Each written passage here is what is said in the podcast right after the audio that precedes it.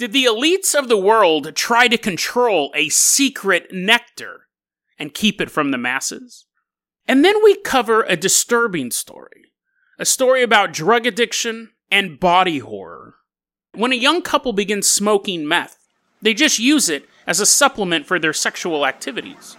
But soon they find the meth is not only transforming their personalities, it's melting them from the inside out. Today on Dead Rabbit Radio. Hey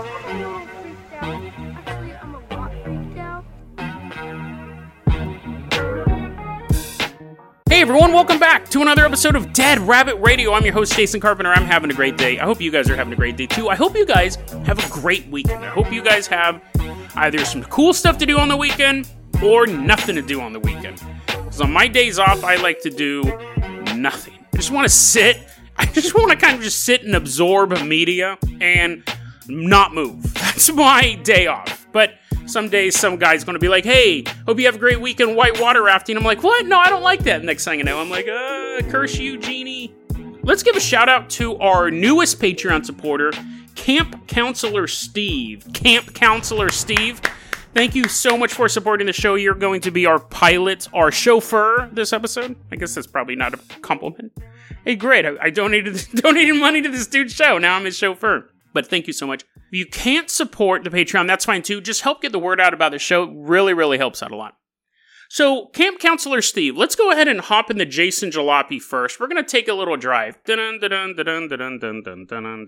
Cars driving, little dotted line across the map. We are going to, it's a little more than a dotted line. We're in ancient China. So again, Camp Counselor Steve's like, oh man, I think I left my front door open. I thought we were just going to be gone for a minute. No, we drive all the way back to ancient China. There once was a deep kept secret that the elites didn't want us mere mortals to know. And so we're walking through the snow. We see this old Chinese dude. I don't know. He may have been in his 20s, but old as in the sense that this is ancient China. This is like 2 BC. And he's taking a bunch of snow and he's like throwing it in his backpack.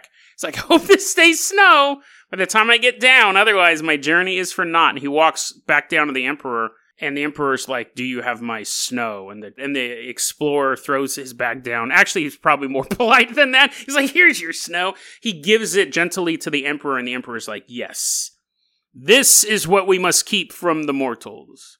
When George Washington became president, there's a little bit of a time jump there. Camp Counselor Steve's like, "What? We just magically appeared in old timey colonial clothes?" Yes, we did. When George Washington was president, he said, I want to have a lavish party. And his people are writing down notes like, lavish party. And he's like, and I want it to have the secret. And everyone's like, mm hmm. And they all wink at each other at the same time. A lot of confusion. People thought they were being flirted with. But no, they were like, hmm, the secret. Shh, secret. When he died, he spent $200 on this secret concoction at the time, which would be like 5600 in today money, right?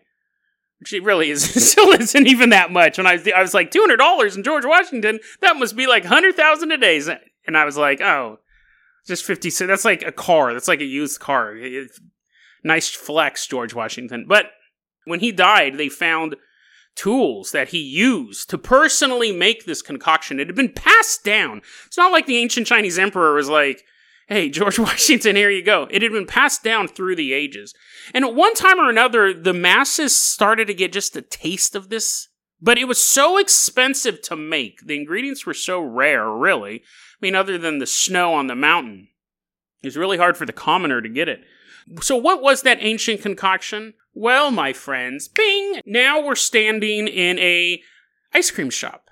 You're like, Jason, are you just telling us trivia about ice cream? No. Well, yes, but there's two reasons why I'm doing this. So we're standing in this ice cream shop, and there's a guy behind the counter. It's President George Washington. He's been reincarnated as a soda jerk. Those are the guys who would put ice cream in stuff and then put a little soda in it. Hand it to us. So we're drinking ice cream sodas. So it's really interesting, at least to me. Ice cream, I was out having ice cream with Sabine the other day, and this is how I am. I go, I'm like, lick, mm, lick, mm, and then I go, I wonder when ice cream was invented. Like, I can never shut my brain off. Sabines like, I don't know. Like, probably when people had access, you would need ice, which was hard to get for a long time, like mass shipping of ice and, you know, butter and stuff like that. And I go, hmm. And I went home and I looked it up and I found from the, from the International Dairy Foods Association, I found all this information. I found their one sided information.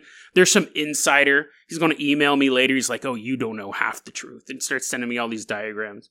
It was invented in the 2 BC, and that was just basically those gross snow cones where they would take snow and then put honey on it and they eat it and stuff like that. And it went like the Romans had it, and in the medieval ages they had it. And it wasn't until about the 1500s that we actually had ice cream, where it was like milk. Milk where was actual dairy product. Before that, they were a bunch of losers that just had to eat ice with gross toppings on it. 1500s, they were able to add the cream and the sugar and all that stuff.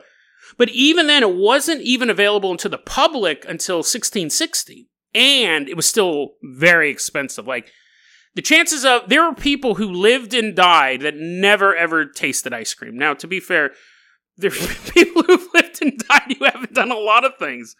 But ice cream just seems so normal, right? It seems like something that everyone should do, right? When a baby's born, here you go. Entire generations died without even knowing that ice cream existed. But anyway, even when it did exist, people couldn't get it. So here's one more bit of, ice cream trivia. I thought this was interesting. Because again, we talk about conspiracies, right? We're all at this ice cream shop. And then we're drinking these ice cream sodas. It's soda water with ice cream in it. And the door gets kicked open. We're like, oh. And it's a bunch of religious leaders. And then at that point, we look at the clock, and that doesn't tell us anything. So we look at a calendar, and it's Sunday. And these religious leaders go, "You shouldn't be drinking that stuff." And they're like knocking it out of our hands, and we're like, "Whoa, whoa, we don't, we don't want any trouble, clergy." They have leather jackets.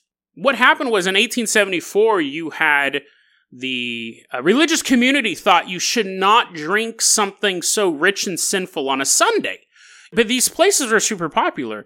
I mean, George Washington's working at one for crying out loud. That's a that's a good sign. So people are going seven days a week to be drinking at these soda shops these ice cream sodas. And the religious leader said, no one should do anything so sinful. And that delicious, mm, that creamy, delicious soda. No, I must resist. I must resist. You can't drink that on Sundays. So then the ice cream, the ice cream Illuminati got together and they go, we'll show them. They created the Sunday, which was just scoops of ice cream with syrup on them, like chocolate syrup. And that is why that's called a Sunday. Eventually, they changed the Y to an E, how it's spelled today, because the religious controversy had ended. But that's why it's called a sundae. Because it was basically a you can't tell us what to eat. Technically, they did because they stopped serving it with the soda. The religious problem was specifically with the soda in the ice cream. So they started serving ice cream, no soda, with syrup on it, and that was called a sundae. Oh, and one last bit of trivia during World War II. So, you know, this is a good one, right? During World War II, you had the different branches of the US military. They had a war, they had an internal war. So, not only did you have the World War going on, but you have this internal war. Each branch of the military was trying to figure out the best ice cream bar. Like, they wanted to be able to serve their men like the most toppings available. As like they're like, sir, sir, we need to get these fuel lines. We need to get the Germans have blown up our transportation lines. He's like, shut up. Do we use the chocolate sprinkles or the multicolored sprinkles? They're like, ah, General Patton's slapping soda jerks. They had this huge war over who could serve the best ice cream to the point that in the Pacific Front, where we were fighting the Japanese, there was a floating ice cream bar. Now, I don't think it was just like one dude. I don't think it was like a dinghy. I think it was probably like a pretty sizable boat. I don't know if it was all ice cream, actually. They're like, sir, sir, protect the ice cream. Like, kamikaze plane crashes into the ice cream bar, just gets stuck in the ice cream. The pilot gets out and starts eating some. No, they've taken our resources. I don't know if it was they dedicated a single destroyer to serve nothing but ice cream. It's shooting out chocolate syrup. I I think on one of their existing ships.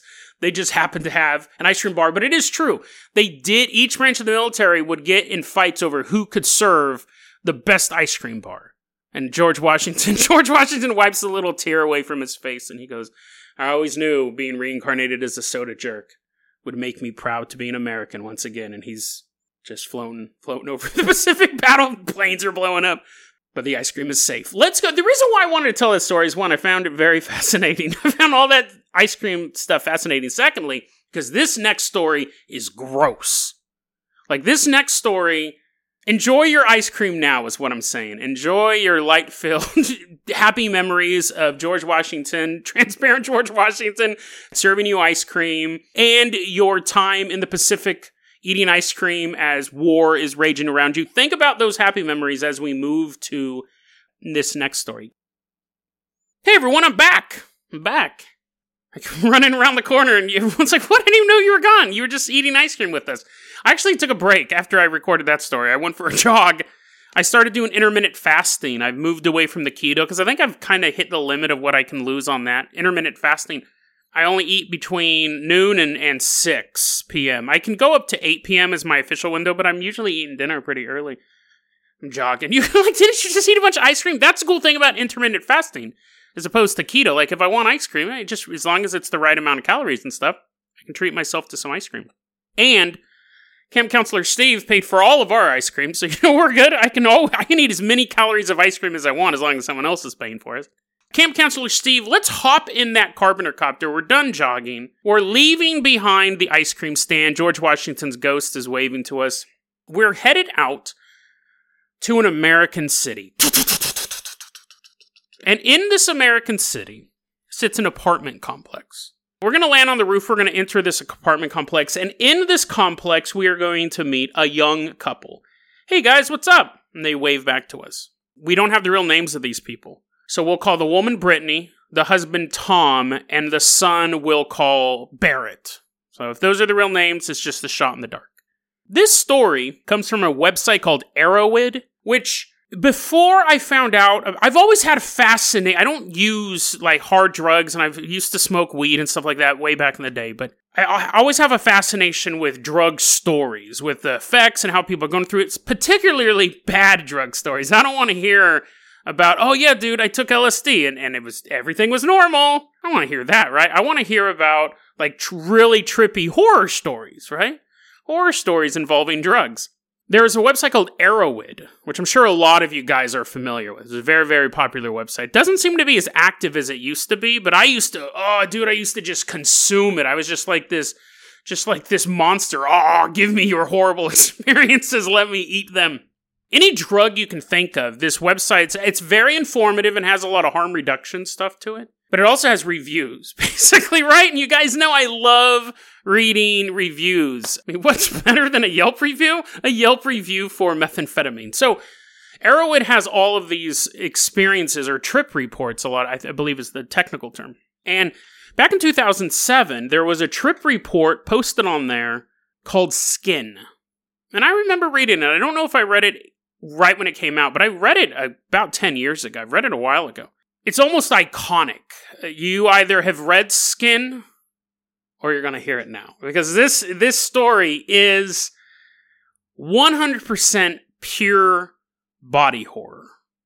We're walking through this apartment complex and we see this couple. We see Brittany, Tom, and Barrett. We just kind of wave to them.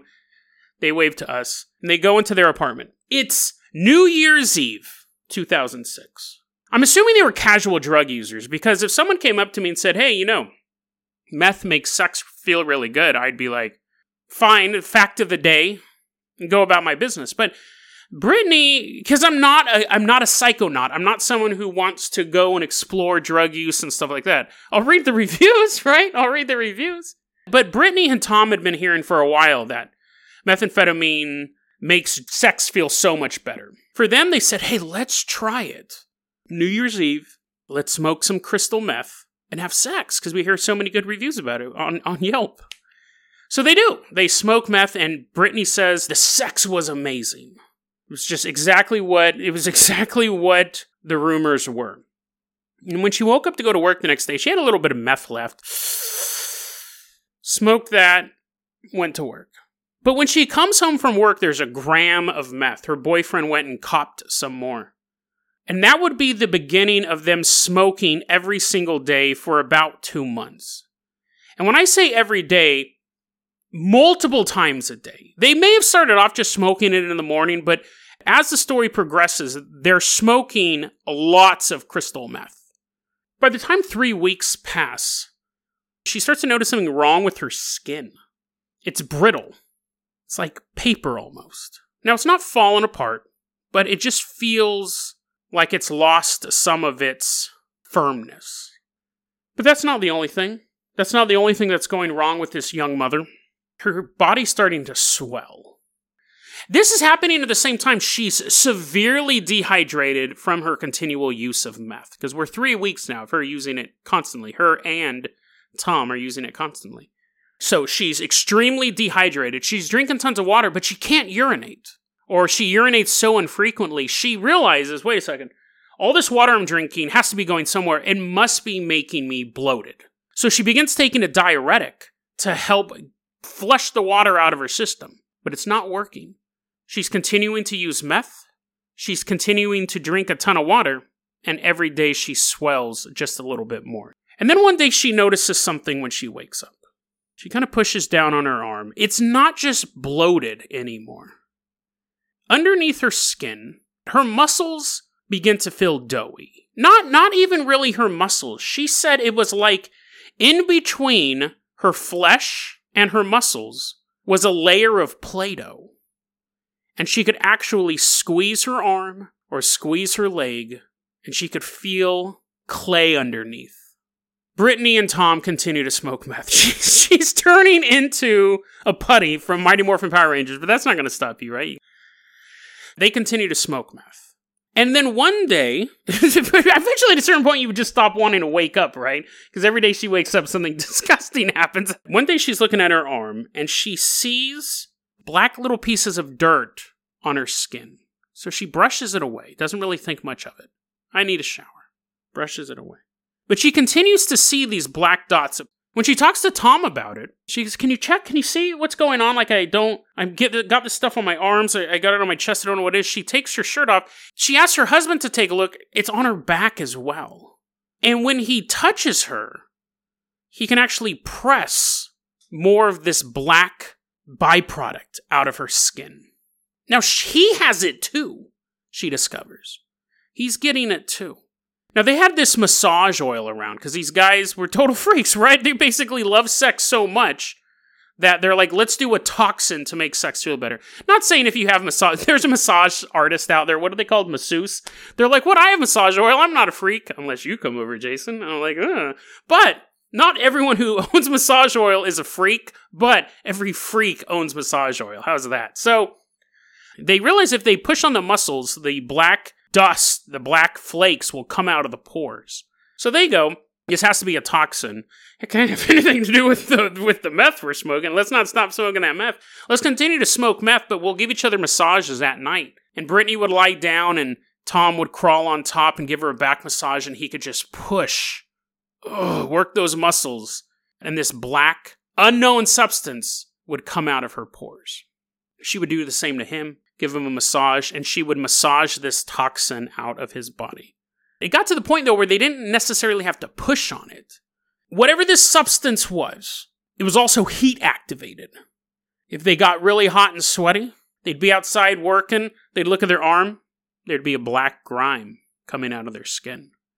Taking a hot shower, standing under the water, this black dust would just pour out of them into the drain. Now, obviously, there's something wrong with their bodies, right? So, what, what's the worst thing they can do? Let's get someone else involved in this horrible disgustingness. This apartment complex has a sauna, and we're sitting in the sauna. We got our towels on. I'm eating ice cream. I'm eating ice cream in the sauna. I got got to eat it quick before it melts. And Tom and Brittany walk into the sauna. We're like, "Hey guys, what's up? Uh, it's, it's been a couple weeks since we've seen you. Uh, is everything okay? You, you, you look a little off. And they're like, oh, no, no, we're fine, we're fine. We just come into the sauna because it's hot in here. And their eyes shift side to side. And we're like, yeah, we know it's hot and it's nice, but, uh, what's that? What's that smell? And they're like, what, what? I don't know. It smelled like that when we came in here. As they would sit in the sauna, this black substance would just come out of them. The sauna opened their pores up enough that they would begin to leak it. It made the sauna have a stench of ammonia. Now, this is a communal sauna, remember? This is a communal sauna. They would use the sauna for an hour at a time, four times a day, if not more. They would just sit in there and sweat and let this toxin come out of their body because they knew whatever this was, it shouldn't be inside of them. It shouldn't be inside of them. They wanted to get it out as quickly as possible. It's February 2007. It's been two months since their first hit of meth, and this is their life now. Brittany has lost 20 pounds. Tom has lost 30 pounds. One day, Brittany's sitting in the sauna. She wants this black ooze out of her. That's that's on her that's on her calendar for the day. Her BlackBerry ding, get black goo out. And she's like, "Oh, I almost forgot. I almost forgot about the disgusting illness inside of me." Brittany goes into the sauna by herself, and she's sitting there. That heavy, hot air surrounding her body she notices something coming out of her skin, which shouldn't be notable, right? That's that's kind of the flavor du jour. But this time it's not this black substance. It's a white grayish goo leaking out of her.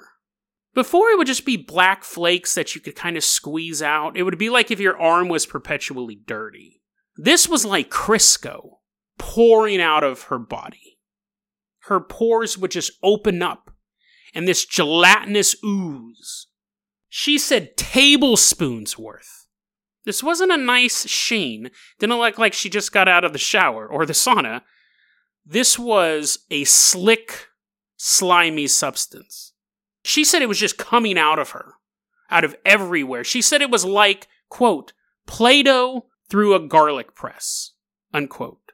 This episode's sponsored by Play Doh, by the way. She could just see it lift up out of her skin, tablespoons worth. Just Crisco coming out of her. She lost eight pounds in one hour in the sauna that day. Now, she thinks that it's the fat coming out of her body. When you lose weight, the fat is secreted through your urine. But remember, she's not able to really urinate. And even then, I don't think the fat's just like, well, I don't have anywhere to go. Woohoo! And they jump out your pores. I think the fat would cause some medical problems, but I don't think if you put a plug in your pee hole and then said, I'm not eating, uh uh you would basically just be, you, would, you wouldn't be Play Doh in a garlic press. You might just die. Your kidneys might just stop functioning. But, anyways, she at this point thinks this Crisco, and sponsored by Crisco too this Crisco greasy substance coming out of my pores is me burning fat. The swelling is even worse now. She'll wake up in the morning and she can feel how bloated she is. Her skin is bruising. Whatever's building up inside of her is pressing so hard against her skin, it's threatening to rip it. It's busting blood vessels. Her head began to swell. The thin layer between her skin and her skull began to fill up with whatever this was. She said if she brushed her hand through her hair, by the time she got to the back of her head, her hair was soaking wet.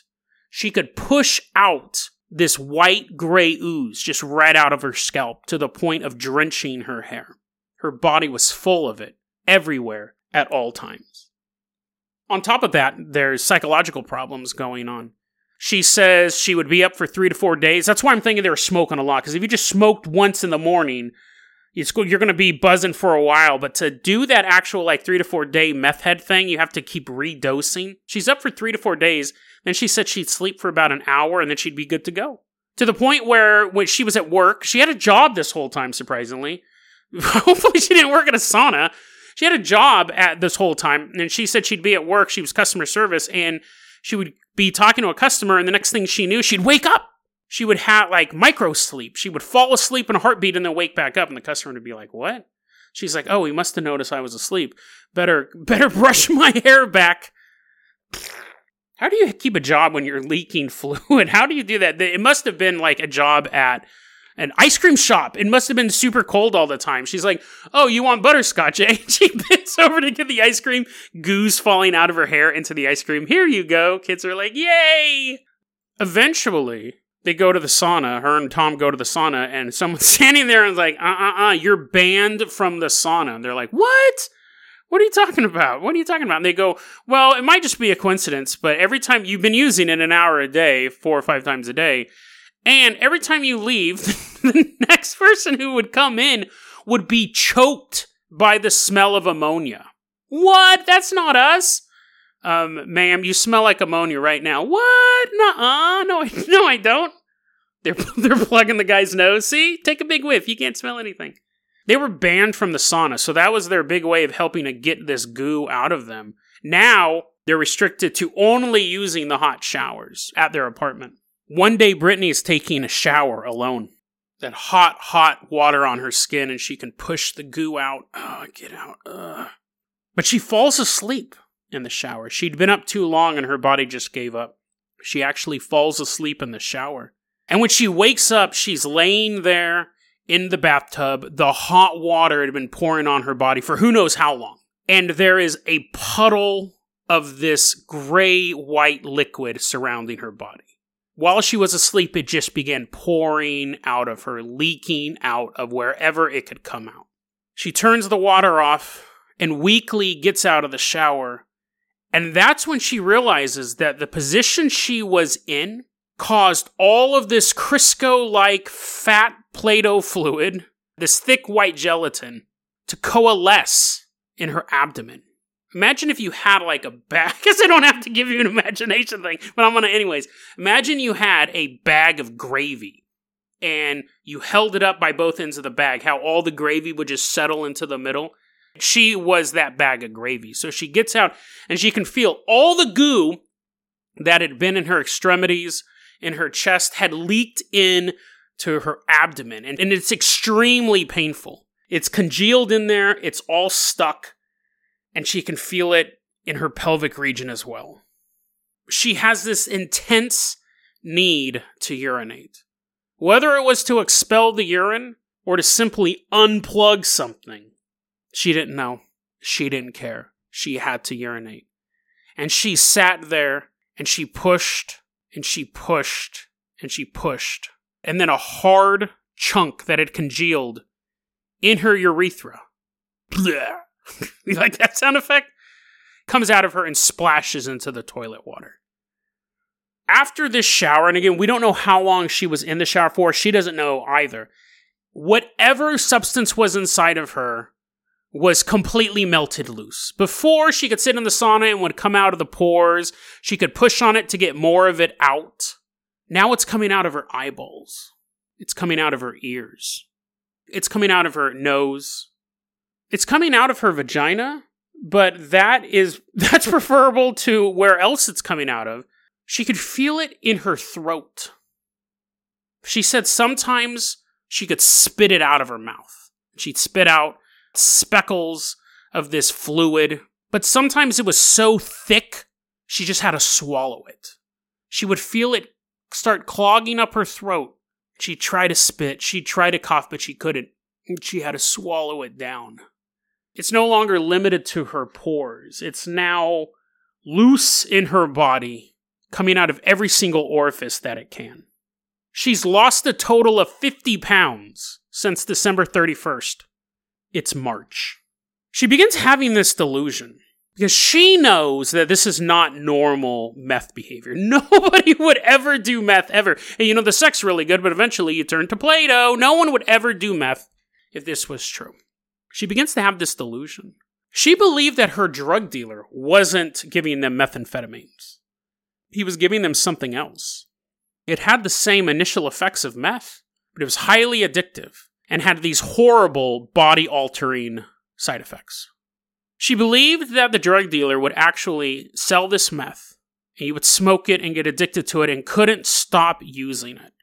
She believed that at some point, after enough time had passed, the drug dealer was going to break into their apartment.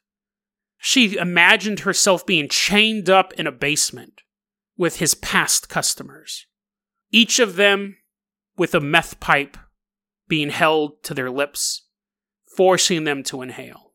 And then the drug dealer would come down each night and he would scrape the goo off of their skin, dry it out, and sell it as methamphetamine. She believed the liquids and the black dirt and all of that stuff coming out of her body were drugs that were then to be sold to other people. That the drug dealer was actually transforming her into a recreational drug. This delusion haunted her. It was really the only thing she could think of to be rational of anything that's going on. I'm being turned into a drug. But the whole time she doesn't stop smoking. She wakes up, her eyes crusty with goo. She's at work, trying to concentrate, but swallowing tablespoons of an unknown liquid before it can choke her. All of this ends when the drug dealer gets arrested. Before she can score any more meth, she p- crashes for three days. And apparently, the husband didn't really try that hard because when she woke up three days later, he goes, I couldn't find any meth. She said that, I, know this must sound like meth psychosis, but after I was sober, I was still cleaning this stuff up out of my bathtub. Like, it's been weeks since the last time I used, and I'm still cleaning up my bathroom. I, I'm looking at it now. I haven't used meth in a while. I can still see the physical proof of this. So this isn't meth psychosis. There were some issues in the story where Tom began physically abusing Brittany and where Brittany began neglecting their son. Uh, she at one point she says, "My son went a whole day. I forgot to feed him." So the house was chaos, where before it wasn't. And that's how quickly this drug destroyed that life. Let me read you the ending of this story. My husband and I haven't done any drugs at all for four weeks, and things are slowly going back to normal. My son is happy. He has his mother back, and his daddy plays with him again. I'm happy because I'm not so afraid anymore. Not afraid of my husband, or of dying painfully in the near future. We're happy because we've nearly paid all the bills we neglected and have cable TV again. We are happy because we resemble the normal, healthy family we once were. But I still want it. I can't sleep tonight because I want it. I wrote this in all honesty, mostly to help myself, to remind myself why I don't want it. And I still want it. So we don't know if she ever stayed away from methamphetamine. The story was written in 2007 by Unspun was the user's name, but we don't know who wrote this. We don't know what city it took place in. So it's possible, hopefully, right, that she was able to write this out and it reminded her of why she should never do meth again. And she goes back to it. She may be checking that post even today when she gets some thing in her head, goes, Oh, you know, I really liked the energy. The sex was good. She may have to return to this post to remind herself why she should never do meth again. Or she may have never done meth in the first place this may have been something else. Because there is nothing else in the meth literature that I've ever come across that even comes close to this. It's possible that even if she did want to start smoking meth again, it would not have any of these effects. But there's also another option that that drug dealer, like all drug dealers do, eventually gets out of jail. And he comes to her apartment when she's alone with a little sample of his drug. Without Tom's knowledge, because she knows how much he loves the happy family dynamic, she begins using again. Just here and there, nothing serious. And then she goes missing. One of 100,000 people that goes missing every year in America. If Brittany ever did start smoking that drug dealer's supply again, she could be, right now, 13 years later, in some basement somewhere. Barely alive, a skeleton of the woman she once was. As a man slowly scrapes her skin, her bruised, parchment like skin, getting every drop of fluid out for his next batch. And while she sits in that basement, she doesn't think about her husband. She doesn't think about her son. She doesn't think about the pain of her skin being pressed against. All she can think about is when will she get another hit of her drug. Because even in the end, she still wants it. DeadRabbitRadio at gmail.com is going to be our email address. You can also hit us up at facebook.com slash deadrabbitradio. Twitter is at deadrabbitradio. Dead Rabbit Radio is the daily paranormal conspiracy and true crime podcast. You don't have to listen to it every day, but I'm glad you listened to it today. Have a great one, guys.